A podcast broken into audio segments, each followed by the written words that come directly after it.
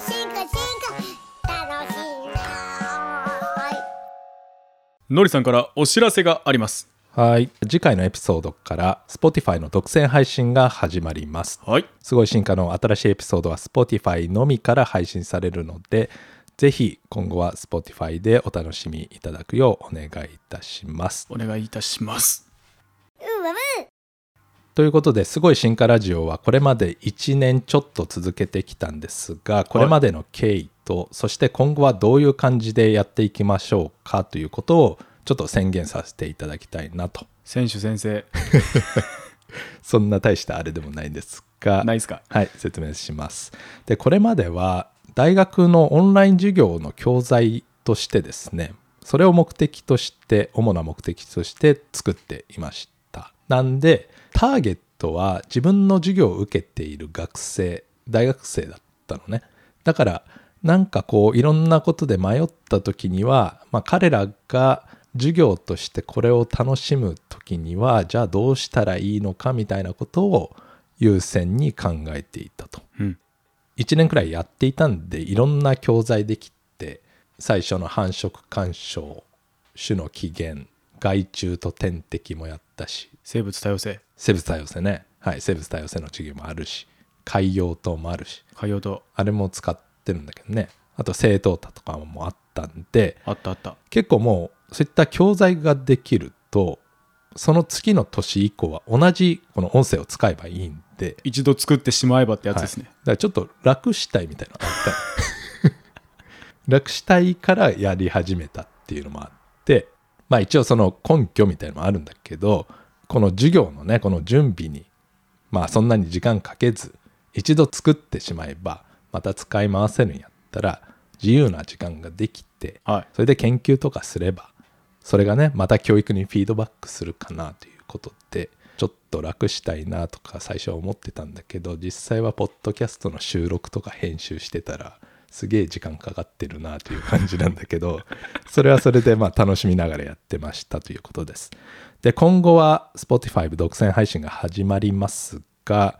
ということでこう授業の目的は達成されたんで今後のエピソードに関してもまあ授業で使うかもしれませんがそれが主な目的ではなくなるということですね。燃え尽き症候群になるんじゃないですか。でももう授業関係ないから。おもうめちゃくちゃ下ネタが増えるかもしれない。ちょ反応しづらいんでやめてください、下水進化ラジオにしようかやめましょう。やめましょう。それは僕が困ります。はい。大丈夫です。まあ今まで通りな感じなんですがだからターゲットのリスナーさんとしては別に大学生だけではなくてまあ今までもそうなんですが生き物や自然や進化そういったことが好きな人とか興味ある方にこのエピソードが届けばいいなと思っています。これ実際に年代で言うとどれくらいの年代の人が聞いてるみたいなのってノリさんの手元にデータ届いてたりするんですか？はいはい。だからアンカーで配信してるんだけどそのアンカーってアプリでそれが集計結果出てきてはい。大体どうだろうね。30代40代50代とか。おー。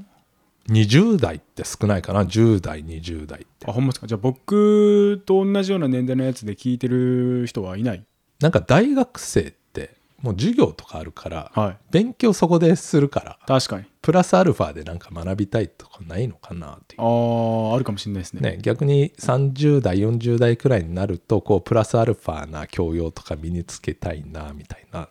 時期なのかもしれませんが、はい。まあ、別に特定の年齢層をこう狙っているわけではないんですけれどもあのいろんな方に聞いていただきたいなと思っています。だけどその我々のシーズン聞いていただければうすうすはお分かりかもしれませんが生き物のびっくり行動とか生態についてだけ説明するような感じではないっていうね。そういうなんかテレビでそうだね。ありそうなそういうのやっぱり映像が欲しいっていうのもあるし、は音声だけなんであとはどちらかというと我々の興味というか得意なこととしては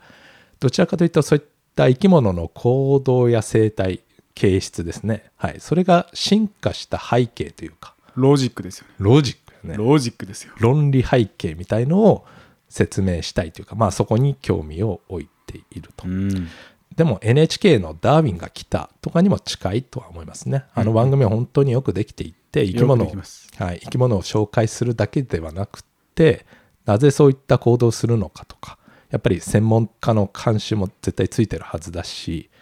なんていうかこう進化に関してこう間違ってることってまあまず言ってないし。あやっぱそうなんですか。あの気になるところもほとんどないです。うまくできてるなと。あと映像が綺麗だし。あとヒゲじいのダジャレですね。ダジャレが。僕毎回もうあのヒゲじいのダジャレを聞いていやこのダジャレには、まあ、俺のダジャレの方が勝ってる。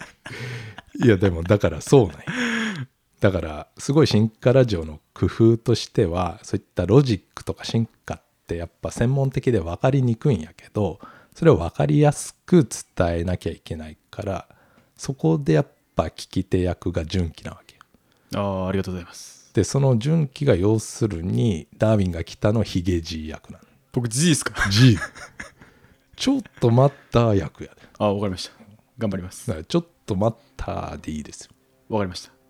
それかあのちょっと待ていいでもいいですけど。あほんまですか？え次じゃあ使いますよ。あの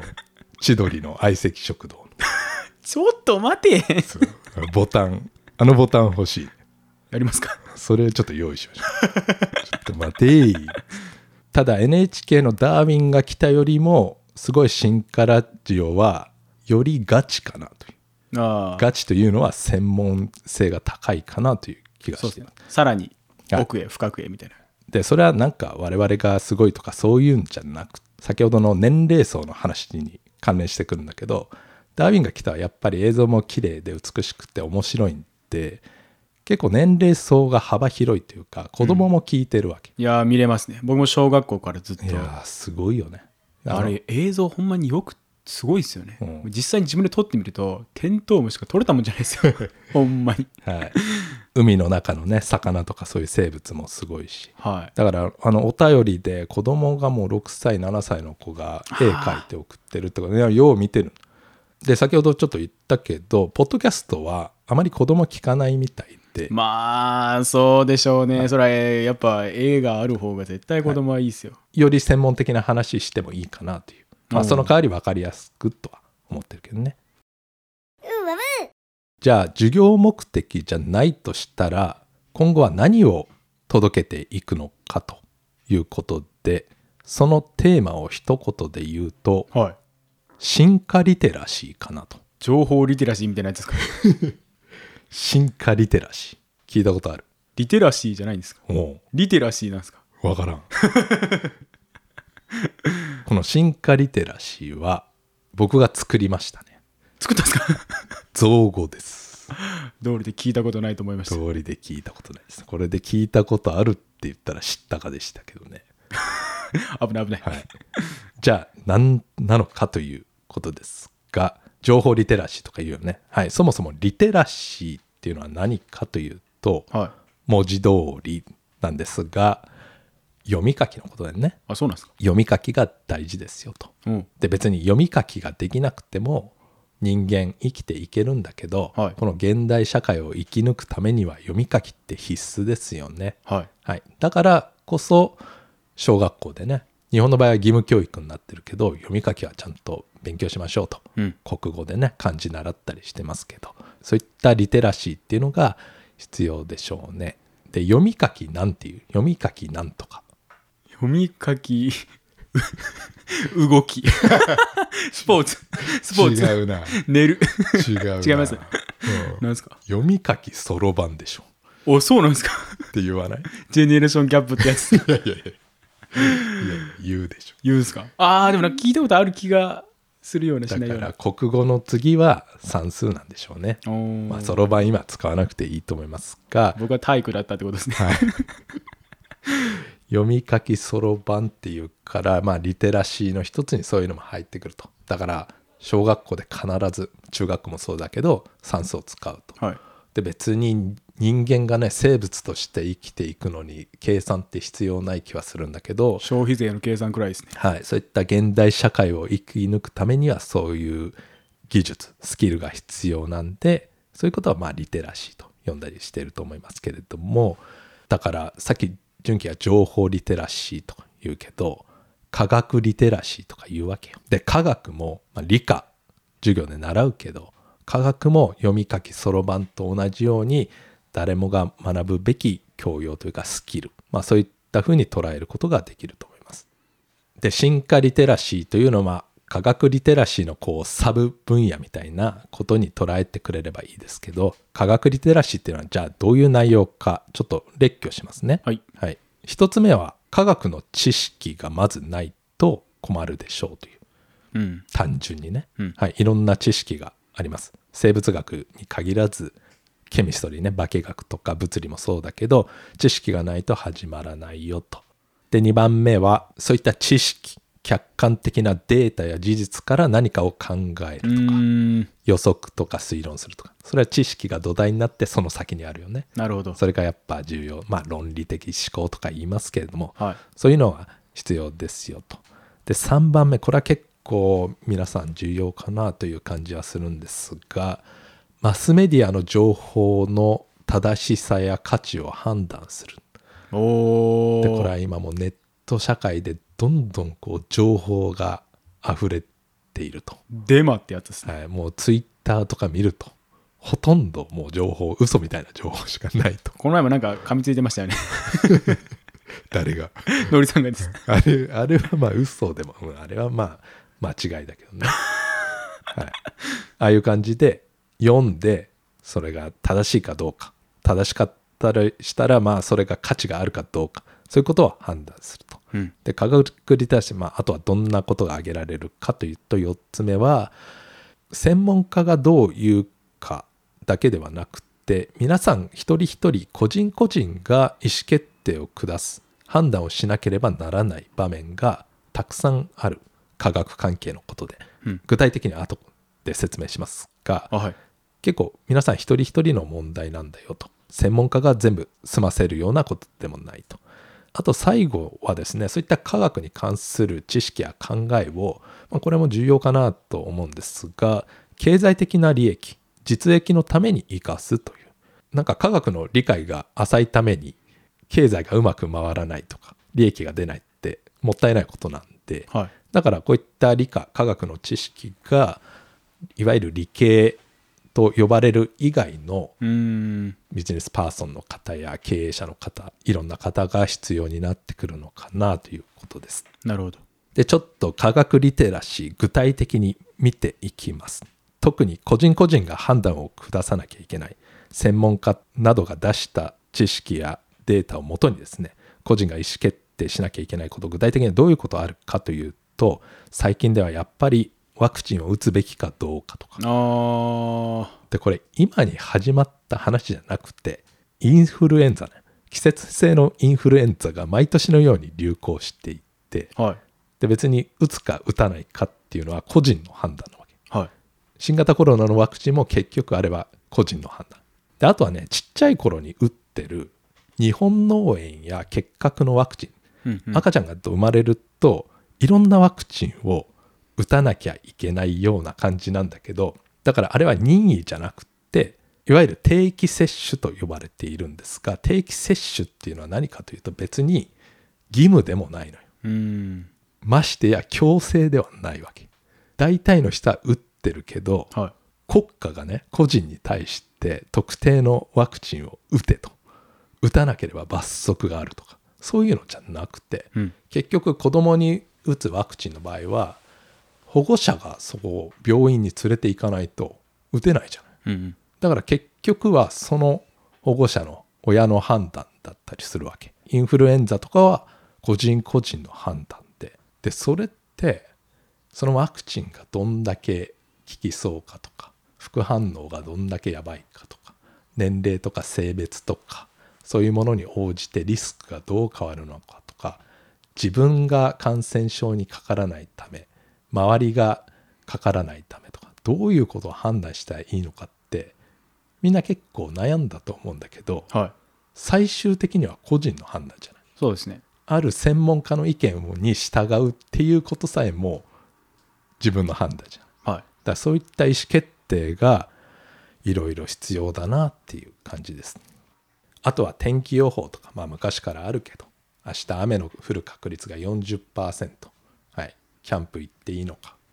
山登りしていいのか川遊びしていいのかって結構個人個人の判断だけど、40%うん、割と命にも関わるようなねはい。そういったデータを読み取るようなスキルというか教養がこれが別に専門家が対処するようなことではなく最終的には個々人が判断しなきゃいけないなということで科学リテラシー大切ですよねと言われています。はい、で進化リテラシーとは何かということなんだけども、はい。はい、リテラシーの中でも環境問題とか生物多様性とか遺伝とか進化周りの現象に関するリテラシーをこのすごい進化ラジオを通じて皆さんにこう身について、まあ、少しでもですね進化リテラシーの向上につながるような、はい、お話ができればいいなと思っています。で最近のニュースを見ても例えばウイルスの変異とか言うじゃない。変異株。変異株言うやん。はい。変異とは何なのかと。でここで言う変異って多分進化のことなんだろうけど。ああ確かに。じゃあ変異と進化これどう違うとか。なんかこのやっぱり DNA の配列がどうなっててみたいなことを理解していないとウイルスの変異とかね。でもその DNA がどうのこうのって高校生物とか取っていないとあんまりなんかこう学習する機会もないなという感じだしじゃあ変異をすれば感染力が強まるのかとかうん。感染力が強まると毒性重症化率みたいのは下がるのかすなわち感染力と毒性にはトレードオフがあるのかどうかとかっていうのは結構難しくって、はい、生態学でも難しい問題だし実際に、まあ、新型コロナみたいな特定の病気がそれに該当するかどうかっていうのは今度は疫学的なデータをこう読み取らないといけなかったりするし、まあ、困ったことに専門家と呼ばれる人たちにもなんか考え方とか立場が複数あって専門家と言われている人たちにもなんかこう意見が違かったりするやん。うんじゃあどっちを採用するのか個人としてねみたいなことって割と進化の知識がベースにあってそっからロジック使って類推しないとなかなかうまい判断できないんじゃないかなって思ってます。おお生物の進化周りの現象で私たちの身の回りに関係するものってやっぱたくさんあって食中毒のリスクがどれくらいあるかと妊娠したら特定の食べ物を食べちゃいけないっていうのは本当かとか子供はこういうのを口にしていいのかとか蜂蜜じゃないですか蜂蜜はねじゃあ0歳児ダメだったらじゃあ2歳児はいいのかとかそういった判断を日々迫られるんだけどやっぱり知識とか考え方とか自分の中で意思決定を下すなんか基準というかねよりどころみたいのがあればいいなと思っています。でポッドキャストっていうのはそういった進化リテラシー科学リテラシーをこう伝えていくのにとても効果的だなと思っています。でそれは単にこう知識を伝えるだけではなく生物学がこう暗記科目としてこう何かこう教え込むっていう感じじゃなくてどちらかというとこう論理の流れとかふわっとした概念をこう伝えやすいかなと。うんで生態学って良くも悪くもなんかふわっとして。してますねはい、でいろんなことが弱こう緩くつながっていたりするんだけどそういった特徴がありますだから進化とか自然淘汰っていうのを辞書とかウィキペディアで定義を学べば進化について理解できたかというとそうではなくてはいやっぱりダーウィンとか種の起源とか生物多様性とかいろんなトピックあるけどそういうことをこう会話形式で対談形式で話していくうちにそのロジックの理解が深まるかなと思っています。なるほど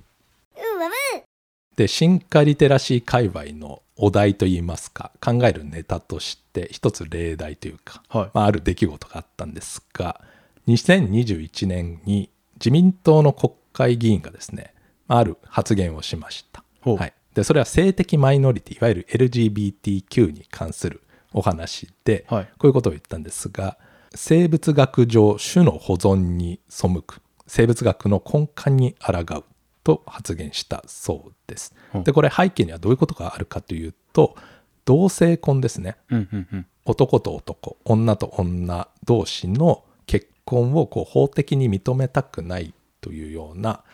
まあ、保守的なそういった政治立場を背景にしていると思います。この件があった時に僕もなんか珍しく取材対応みたいのがしして新聞とかにも取り上げられたんですが私の考えとしては2つ間違いがあるとはい順に説明していきますけれども1つ目の間違いというのはこの生物学より狭く言えば進化学の問題でそれの理解の不足があったかなということです。で生物学上種の保存に背くとオスとオス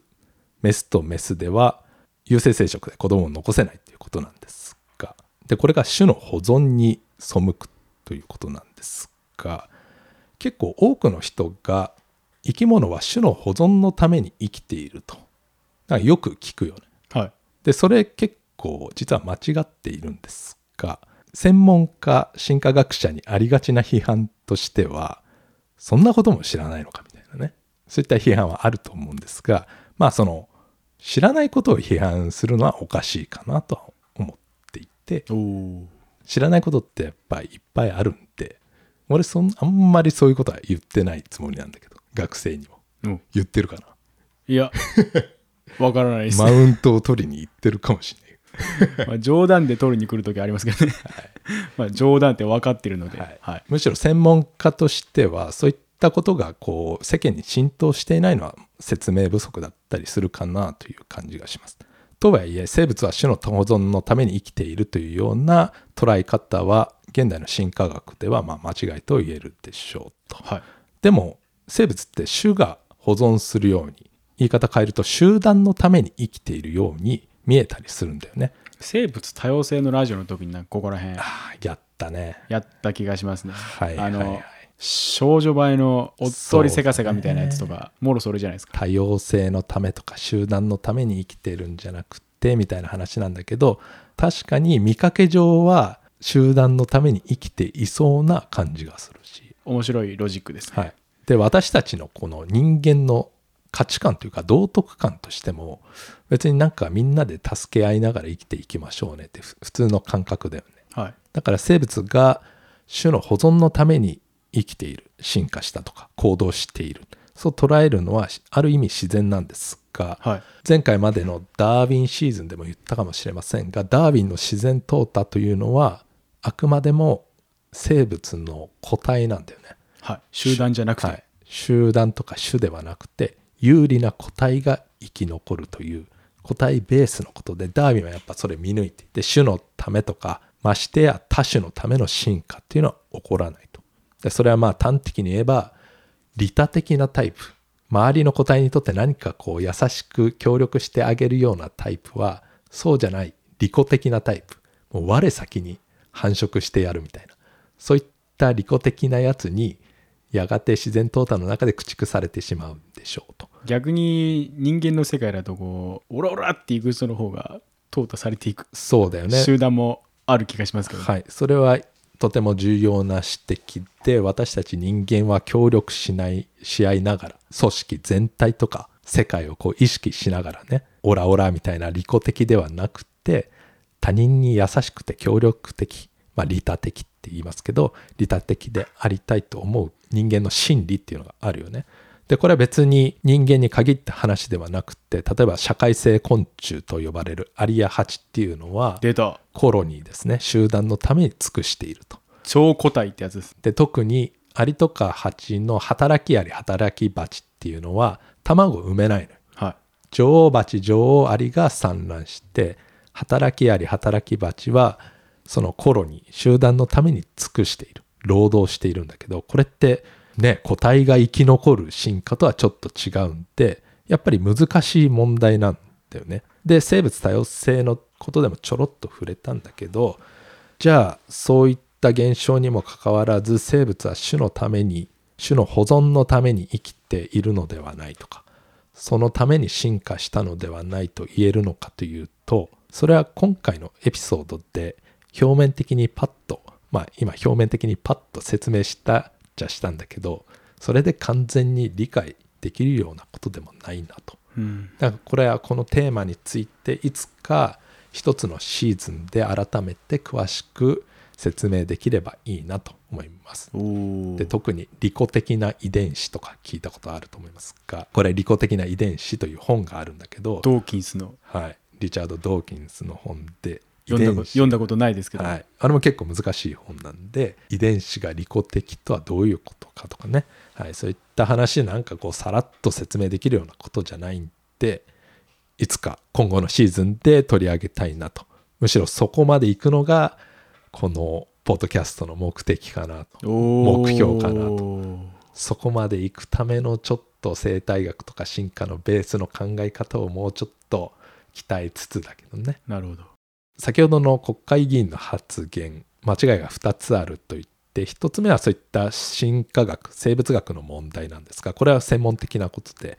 これはこれで難しいんですが2つ目の間違いと私が考えるのは生物学と人間の生き方もしくは生物学と社会の設計の関係うんつなげ方に関する間違いですね。どういうことかというと進化のことで進化の原理とかが分かったとしてじゃあそれが私たち人間個人がどのように生きるべきかといった価値観とか道徳的な規範ってあるよね。はいでそれが別に進化の論理自然界の説理が常に正しい答えを与えるわけではないということです例えば自然界を見れば弱肉強食だったり相手をだ騙して自分が得をしたりとかそういった進化の論理自然界の説理っていうものがあるけど不倫とかですか？不倫は人間社会やけどね。えでも鳥もなんか不倫するみたいなのありますよね、ありますだからそういうのを見て人間もじゃあそういうふうに進化したんだからそうしていいかって言ったらそういった価値観とかルールみたいのは時代とか文化によって異なってくるんでその必ずしも進化学のロジックがイコール人間社会の価値観にはなりませんよということです。だから別に子供を産む産まないとか国のためにそんなことをするわけでもないし集団のためにやっているわけでもないし適用度が高ければ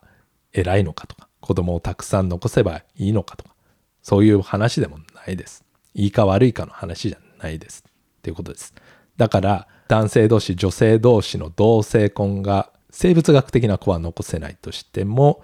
それをじゃあそうだとしてじゃあそのルールが同性婚というルールがいけないのかと言ったらそれをその生物学のそのそれを根拠にしないでよっていうこと、なるほど。はい、制度設計に直接進化のことを応用するのはやばいよねっていう。うん。まあそれは当然っちゃ当然だけど進化学学んでいくとこういったことは必ず耳にしたりするんですがそういうことをなかなか立ち止まって考えないとちょっと短絡的な結論を導いてしまうこともあるかなという感じがします。かといってじゃあ進化学の理解は私たちの人生に役に立たないかといえばそうではないと。だからこのすごい進化ラジオをやっているっていうこともありますしはい私たち人間も進化の産物なんですごい進化のロジックが適用できるんだからどこまでなんていうかその進化のことを人間社会に生かしていいのかとかっていうのが境界がどこにあるのかとかそういうのをこう考えていくそのベースとなるロジックとか知識を提供できていければいいなと思っています。はい、今回のエピソードで何かっていうことではなくて今後時間をかけてっていうことですね。ということでまとめますと進化リテラシーというのは進化に関係する遺伝とかそういった生態学も含めてですけれどもそういった日常生活に関わる情報いろいろあるのでそれを正しいかどうか判断しつつそういった知見を自分自身個人個人が生きる上でどういうふうに活用できるかとそれが個人で判断できるように少しでもその手助けになればなと願っております。ってな感じで抽象的な進化リテラシーみたいなことをちょっと説明してきましたがそういった高尚な理念っていうのは実際には何の役にも立たなかったりすることが多くて 我々もそんなことを常に意識して喋っているわけではなくて単純にポッドキャストみたいなこういった創作活動が楽しかったりまあそれがモチベーションだったりしますしリスナーの皆さんからしてみればなんかこう時間のある時にちょっとポッドキャストつけてちょっと楽し楽しかったり聞くかなみたいなそんな感じだと思うんで別に進化リテラシーを身につけたいから聞いてる人って別にいないかなという感じなんですが楽しみながらこの進化のエピソードについて学んでいただければなとその少しでも私たちがお手伝いできればなと思っています。ということで最後に再度お知らせですが5月よりすごい進化ラジオは Spotify で配信されます。独占配信されますので今後のエピソードはすごい進化ラジオ Spotify の独占配信でお楽しみいただければと思います。よろしくお願いします。よろしくお願いします